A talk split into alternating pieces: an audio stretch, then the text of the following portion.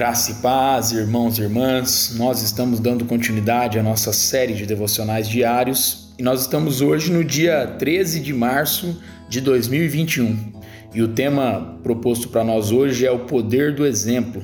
E o texto base ele se encontra lá na carta do apóstolo Paulo, a primeira carta do apóstolo Paulo a Timóteo, capítulo 4, versículo 12, a parte B deste versículo que nos diz assim: Torna-te padrão dos fiéis, na palavra, no procedimento, no amor, na fé, na pureza. É importante ressaltar que o apóstolo Paulo aconselha Timóteo a ser um bom exemplo. Esse é um excelente conselho para homens e mulheres líderes do povo de Deus em qualquer época, contexto ou circunstância. Paulo conhecia a importância do exemplo. Ele já havia desafiado os coríntios como está lá em 1 Coríntios capítulo 11, versículo 1, né? ele fala assim: "Sede meus imitadores, como também eu sou de Cristo". Certamente Timóteo havia visto o exemplo de Paulo durante todos os anos em que trabalharam juntos, e agora é exortado a passar esse exemplo adiante.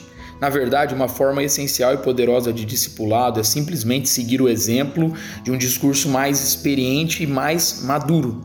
No texto acima, em que o apóstolo parece estar passando o bastão espiritual para a geração seguinte, ele escreve: Torna-te padrão dos fiéis na palavra, no procedimento, no amor, na fé e na pureza. Esse é 1 Timóteo, né, capítulo 4, versículo 12, a parte B, que é o versículo base que nós já lemos aqui durante esse devocional.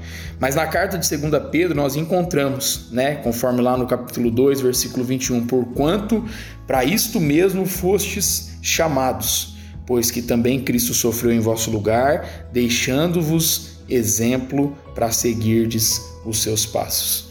Então que a nossa oração hoje seja, Senhor, nós entendemos que o Senhor nos chamou a seguirmos o seu exemplo, que nós possamos perceber os que estão nos observando, os que estão nos seguindo, para podermos também ser bênção sobre e através da vida dessas pessoas. Deus abençoe meu irmão, minha irmã, sua vida, sua casa e a sua família, em nome de Jesus.